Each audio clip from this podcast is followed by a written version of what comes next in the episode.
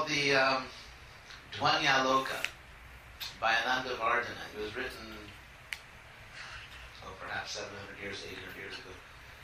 And, uh,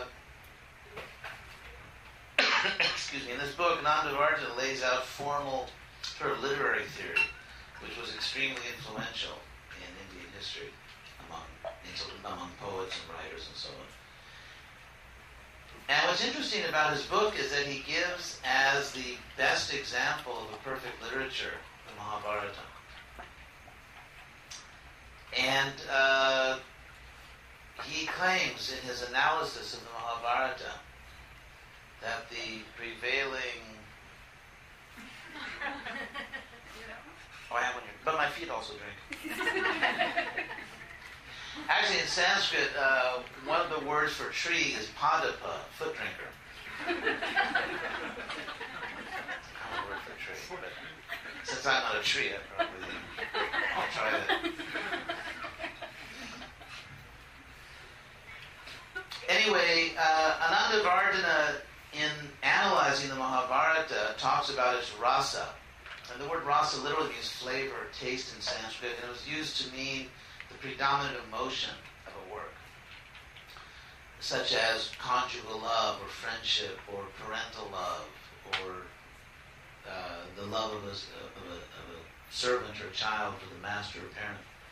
And so Anandavardhana says in the Mahabharata, the ultimate emotion, interestingly enough, especially as we're about to describe an extremely violent uh, set of events, is shanti. Shanti or peace. And so uh, I will give some, try to give some explanation of, of how we can think of, of, the Mahabharata as a literature which ultimately teaches peace, although, of course, there's so much politics and violence and all that stuff. Um, I said at the very beginning that um, the Mahabharata teaches us at three different levels. Uh, First, it's a story of a great dynastic struggles, part of the history of the world. And uh, about human kings and princes and intrigue and so on.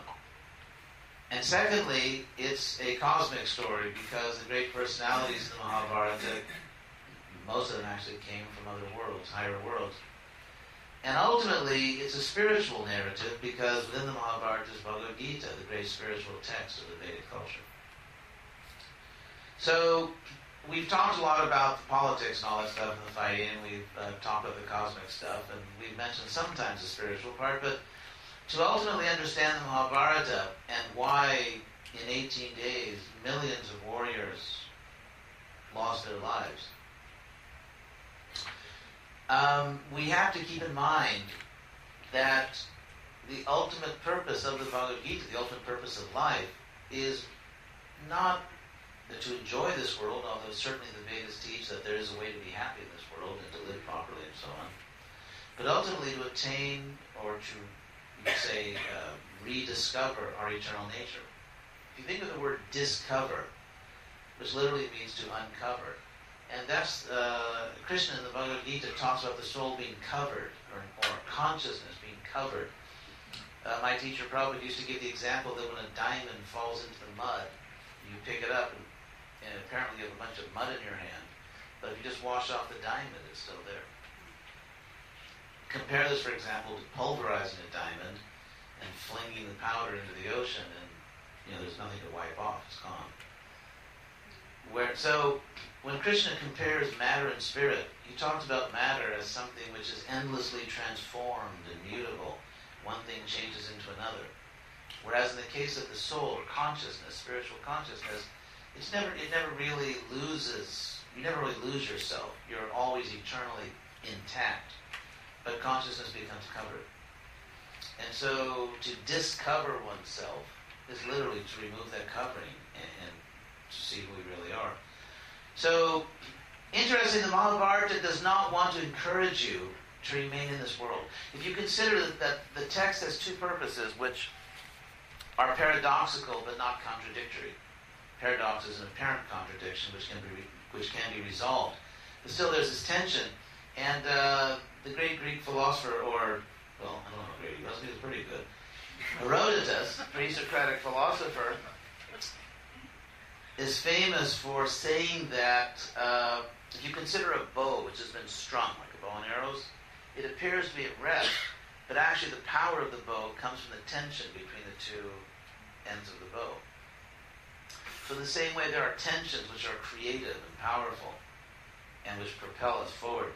So the Mahabharata and all these great literatures have really two purposes. First of all, to attract us, because if we're not interested, you know, no one's going to take the medicine. No one's going to derive any benefit from a book that they never read and never hear about. And so, first of all, there, there is a conscious attempt to draw you in. In fact, not only a conscious attempt in writing a book, but actually a conscious attempt in bringing certain activities to this world. As I've mentioned, the, uh, the texts, Bhagavatam, Mahabharata, mention over and over again that Krishna is theatrical, that God is theatrical. He's like an actor, and he, he puts on a good show, so that we he can somehow draw us into these activities and engage us spiritually. So in the act of, you know, watching a good story or hearing a good story, we are actually practicing yoga and self-realization simply by hearing stories. And that was really the very conscious purpose, and, and the texts say this about themselves over and over again. So on the one hand, the purpose is to draw us in so that instead of busying ourselves with, we say, mundane topics that don't really give us any spiritual benefit, we can satisfy our natural desire to hear good stories or, or watch movies, and at the same time progress in our self-realization. So that's one purpose. But on the other hand, there is the purpose to bring us up and out of material consciousness and ultimately to restore us in our eternal home uh, beyond this world. So, and actually, the Bhagavatam uses this word okus, home, and from the Sanskrit word okus, of course, we have the Greek word ekos, or the word ecology. Anyway, so here's a book which wants to interest you in what's going on in this world, but at the same time lift you out of this world. And so if we look at the Mahabharata, now the Pandavas are on the battlefield, Krishna, Arjun, uh, loses his desire to fight, and a dialogue ensues in which Krishna first just tells Arjuna, "What in the world are you doing?" Because Krishna, you know, he, just says, "This is crazy, Arjuna. What are you doing?" And then when he sees that Arjuna is actually serious, then he said, "Okay, you need a little wisdom here." Then he teaches him Bhagavad Gita. After the Bhagavad Gita is over or has been spoken, then the battle ensues, and we, will talk a little bit about that battle. But so a few things. Um, the purpose is to show you that even if you are an associate of Krishna, even if you have the supreme good fortune to actually travel to some universe, because it's, it's described sort of as, as a traveling roadshow, that you can you can actually go to different universes and appear with great souls like Krishna or Shiva and so on, because they display these activities uh, throughout the many universes. And so a purified soul has this option to actually accompany. You can become one of the Pandavas. You can become you can become a participant in this story. So, at the same time, the text wants to teach us that even if you get to participate in the story, uh, ultimately, this temporary world of samsara, as the Buddhists always point out, the world of suffering and birth and death and so on, um, is not our permanent home. And so this text wants to attract you and show you great things but not in a way that sort of reinforces your desire to stay here. So, as far as the great personalities that took part in, the, in this battle or took part in this entire story, uh, the greatest of them were actually conscious of what they were doing. For example, let's say you could be in America or any other country, there's some type of danger or terrorist attack or whatever, something really bad is happening. The government will send all kinds of special forces Perhaps to some little town, you know, some sleepy little town. Maybe it's got a post office and a, uh, I don't know, a yoga center. You know, some sleepy little town. And suddenly is filled with thousands of soldiers and special forces and all kinds of things, helicopters and, you know, tanks, whatever, this sleepy little town. Now, as soon, and, a battle may take place. If you look at the great battles of the world, they often took place in little in little towns that were insignificant. No one ever heard of them, but that's where great battles took place, and millions of uh, soldiers gathered. And so something, well, actually very much like that. This kind of sleepy backwater planet, you know, the Earth, uh, became the focus of this cosmic battle. And as the Asuras were coming here, and so many devas, so many godly beings came here, and you could call it, it was sort of like a cosmic SWAT team. And um, so all these special forces came to the world, but once, once the battle is over and the danger was overcome, they couldn't stay there. I mean, what if, for example, in some little town where people live there and raise their families, and thousands of special forces come, then when the danger's over, they well, maybe we'll just keep like 2,000 troops here on your main street, you know, some little town. No, it's like we want to go back to our normal life. We, we, you know, you've done your job, now go back to wherever you go when you finish your job. So, in that way, the earth, in Krishna, this is actually a theme which you find in these great stories, and, and you find it Krishna himself saying that I came to this world to relieve the burden of the earth, but now my own devotees, my own associates, because they're so powerful, they're superhuman, if they remain here, they themselves will become the burden of the earth. And so that's, that, that's a theme which comes up again and again. And therefore, in this battle, uh, great souls like, let's say, Abhimanyu, or, I mean, so many soldiers on both sides, uh, especially on the Pandava side, they understood that once our mission is done, we have to leave. In other words, die. It's not really death for someone who has their eyes open. It's simply, just like, for example, now we're in this pavilion, this hall, and when we leave here, we don't die. We just go down the sidewalk to another room. And so, in the same way, for one who has their eyes open spiritually, uh, leaving the body, I, I don't want to encourage suicide, by the way, but when when our natural demise comes, uh, it's just like changing rooms, or to give the example that Krishna gives in the Gita, changing dress, vasamsi jirnani yatha vihaya, like giving up worn out clothes and taking new clothes. So many of the great souls who came understood that they would have to, that they had received special bodies for a special mission, and once that mission was over, they had to give back those bodies and go back where they came from. And so that's how the Mahabharata deals with these twin objectives, which are somewhat in, in tension with each other, the state of tension. That is to draw you in, to attract you, to get you into the story, and yet in doing so, not encourage you just to stay here forever in this world, but, to go back to your real home, which is spiritual and eternal. So, also on to the battle. That's a little bit of the background of what's going on here. And um,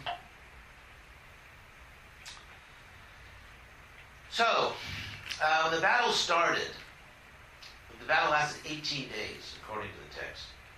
And uh, on the Pandava side, the general was Drishtadyumna, isn't it? Shankar?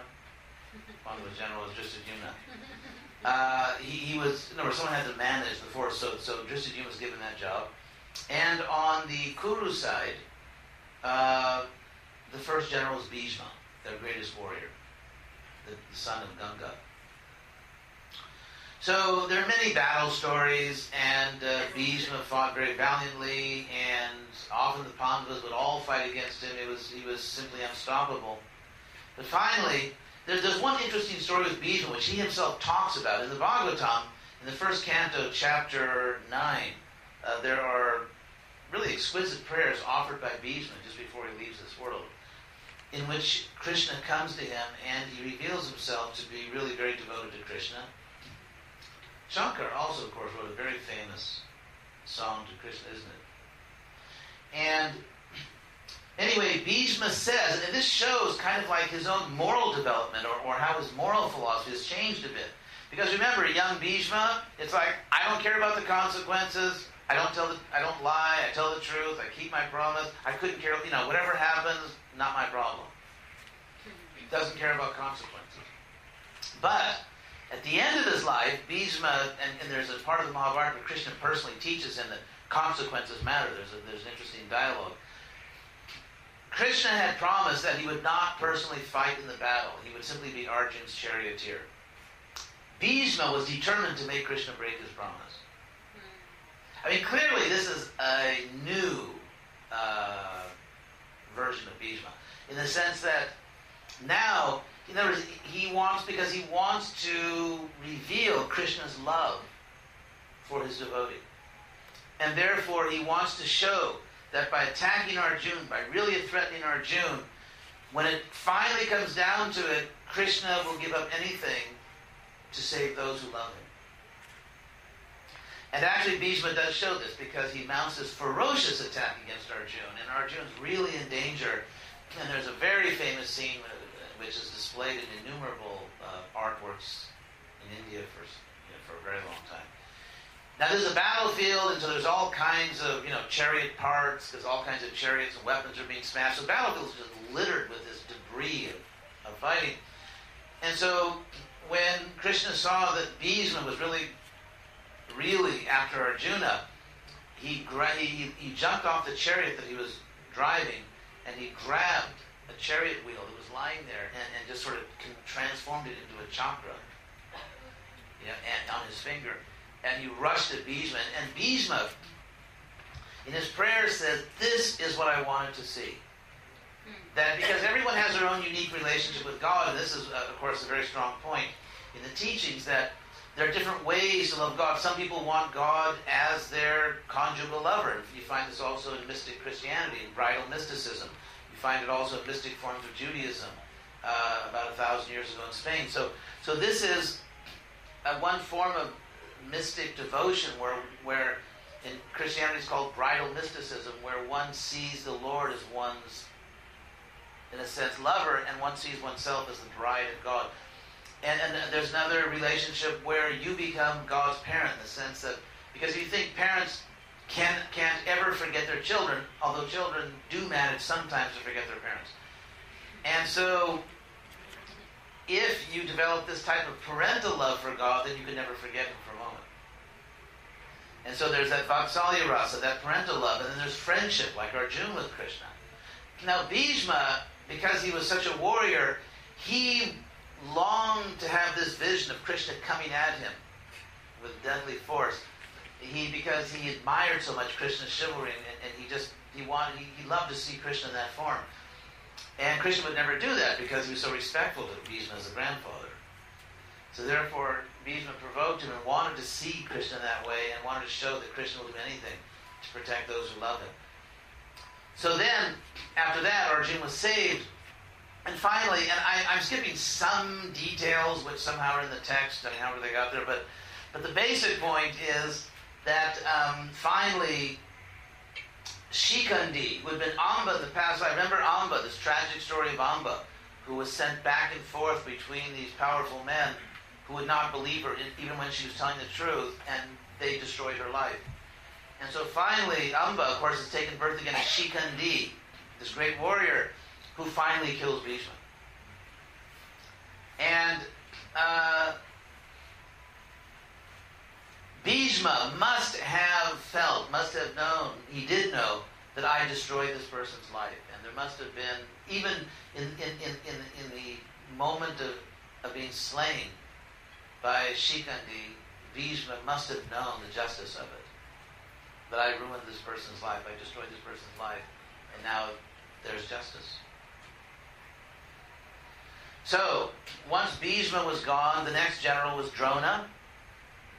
Drona took over, and this Brahmana, who had a real taste for uh, violence and politics,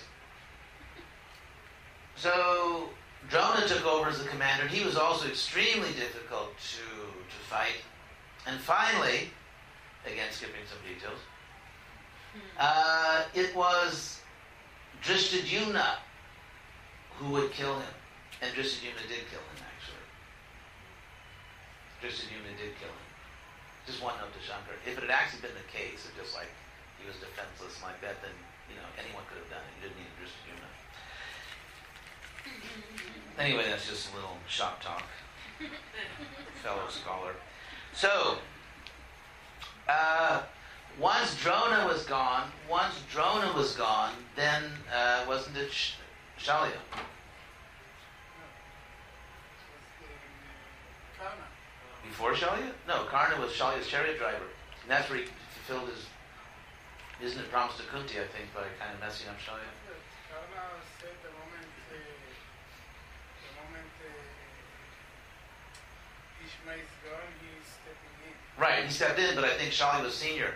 And, and Karna was the chariot driver, Shalya kind of, but he was back on the battlefield. I mean, it's like Achilles. These stories uh, reverberate throughout the world. For example, the Iliad by Homer, where uh, Achilles say, says he will not fight as long as Agamemnon's on the battlefield, and the Greeks are losing.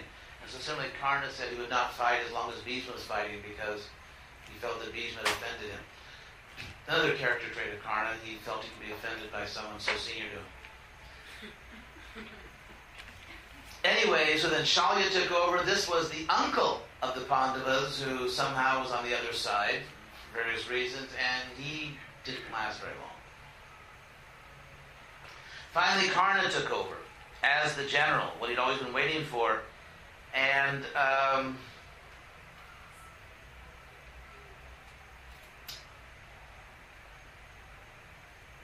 at this point, Karna knew that the Pandavas were his brothers.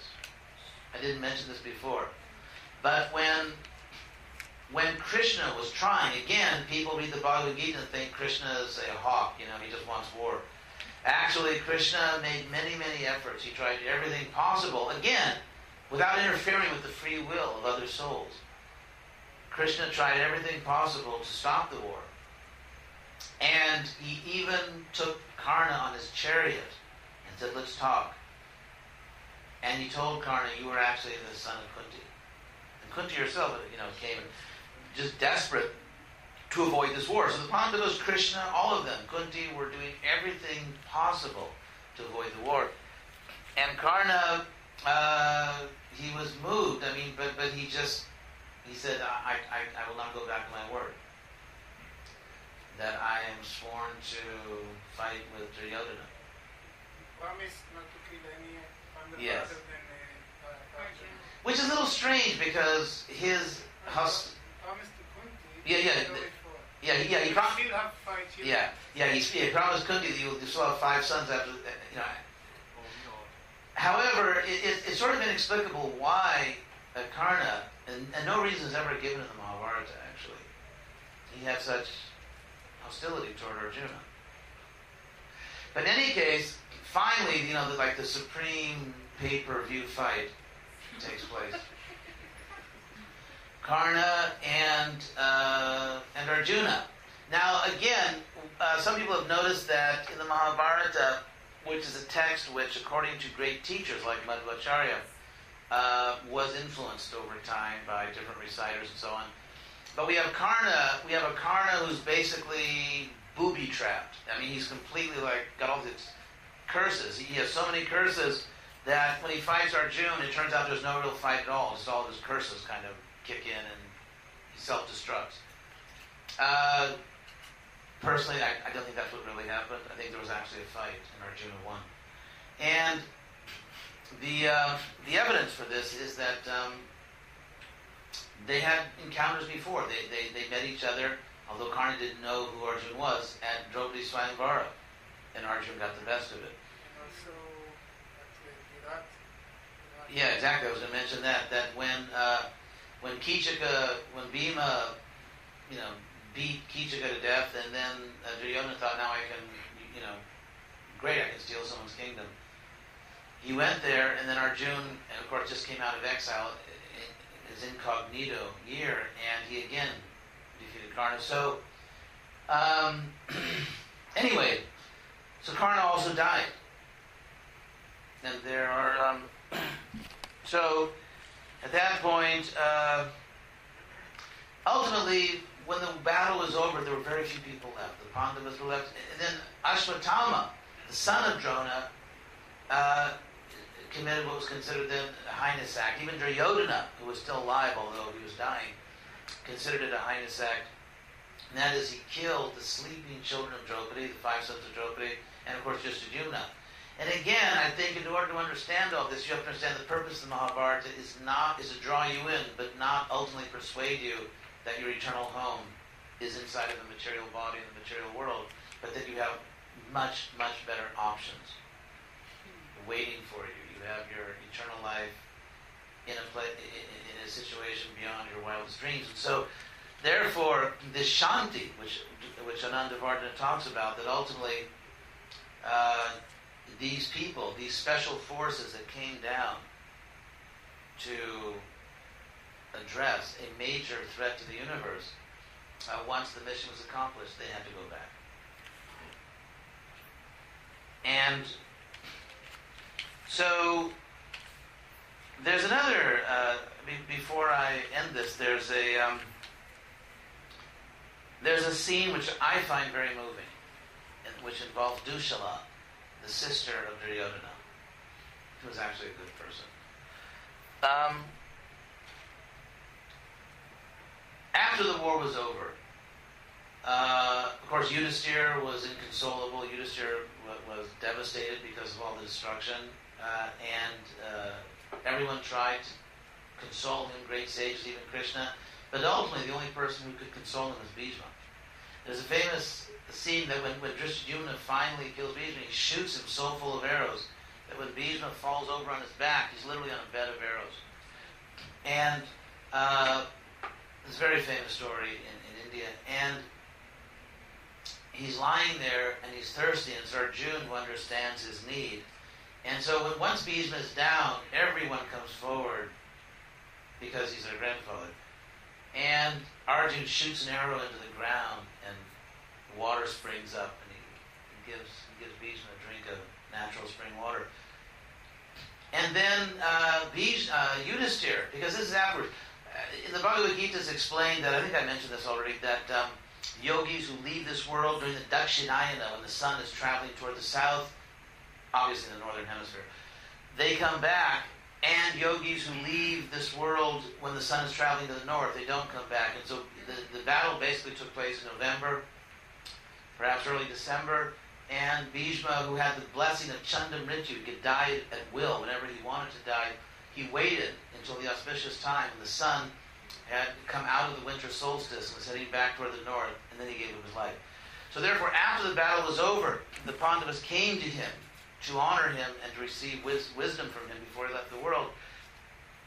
And it was only Bhishma who could console Yudhisthira. It was actually Bhishma who finally convinced him you have to give up this grief and rule the world. And so, um, so the Pandavas did that, and so the situation, what was the post-war situation on Earth? First of all, uh, the world was in political chaos, that part of the world. Again, India was the center of that great landmass. There was simply political chaos. Pandavas were officially now the rulers, but uh, so many kings had been killed. Uh, everyone's treasury had been exhausted. There was practically not, and they talk about this openly in the Mahabharata, there was not enough, there were not enough resources to govern. In other words, the government was bankrupt. And um, so I forget who was it, but, but someone revealed, some sage revealed, perhaps Vyasa, that uh, there was once a king ages ago. So for the Pandavas, this was very ancient history. Very, very ancient history. There had been a king who performed a sacrifice up in the Himalayan mountains. And in, in that age, in a previous yuga, which was even a greater yuga than the one the Pandavas appeared in, there was so much opulence in the world that that sacrifice, everything was made of gold. All of the utensils that people ate with, everything was made of gold. And there was a huge store of gold up in the mountains that had been forgotten. And so the problem Pandavas recovered that gold and used it to reestablish basically a central treasury to reestablish government in the world after the, uh, Battle of Kurukshetra. And then to again establish political uh, order in the world, uh, Yudhisthira was going to perform the Ashwamedha sacrifice, similar to the Rajasuya, which again would establish him as a legitimate ruler. And so he sent his brothers in all directions. And uh, the, the, process is very simple that uh, in every kingdom, the local ruler, whoever was left, either in many cases they were practically young boys ruling because their fathers were killed in the Battle of Kurukshetra. So it was a very difficult time, and, and Yudhisthira gave special instructions to Arjun, who, who you sent a challenge horse who could roam freely to every kingdom, and you had to either fight or accept the sovereignty of the Pandavas. It's interesting because Yudhisthira gave very explicit directions that people have had enough violence. I don't want more violence. That somehow or other persuade people to cooperate because this is Dharma. The Pandavas ruling by Dharma. And if someone doesn't cooperate, use the minimum force necessary and do everything. And just somehow or other don't kill anyone. So Yudhisthira was very explicit on this point. He didn't want any more violence in the world. People need a break from all this. So uh, Arjuna went following this horse, and this very moving incident took place in the kingdom of Sindh, uh, which is a province now, I guess, the southern coast of Pakistan, the southern province. Of, and uh, now the, the, king of Sindh had been Jayadratha. This is a person who attempted to abduct Draupadi when she was with her. I mean, she was already married and just wanted to sort of steal her and enjoy her. And Draupadi whipped him uh, with a chariot whip, and, uh, and then the Pandavas caught up with him and, and beat him to within an inch of his life. And uh, then there's a famous scene where Jayadratha helped uh, the Kurus to kill Abhimanyu, and Arjun vowed to kill him and did kill him. So, um, so when Arjun arrived in Sindh, this was the worst place because uh, the descendants of Jayadratha, his sons or grandsons, that were now in charge were extremely bitter. And they practically all preferred to die rather than submit to the Pandavas. So when Arjuna came there, uh, you know, he told them that you have these two options, and they, you know, they, they made it very clear they would, you know, that they hated the Pandavas and they were going to fight. And Arjun said, you know, so Arjun was fighting with them. Arjun was a vastly superior warrior, and so he was just kind of fending them off because, you know, he kept saying, look, Yudhisthira told me not to kill you. Can't you just cooperate? and they wouldn't. And finally, because they, they kept fighting, Yudhisthira said everything possible, but Arjun did that. They were still really attacking, and finally Arjun said, okay, that's it. And so Arjun was really was going to get serious about it now, and some people were going to have a, a reincarnation experience. but at that point, um, the widow of Jayadratha, who was actually a great lady, who had been humiliated by her husband when he tried to steal Draupadi, and who was, who was actually a great lady, Dushala, the sister of Duryodhana and the wife of Jayadratha, this great lady simply walked out right into the middle of the battlefield. This was an active battlefield. She just walked right out into the battlefield. And as soon as she walked out, this queen mother, everyone just put down their weapons. I mean, obviously, she just ordered her grandchildren and their children to stop fighting, and of course, they, they obeyed her.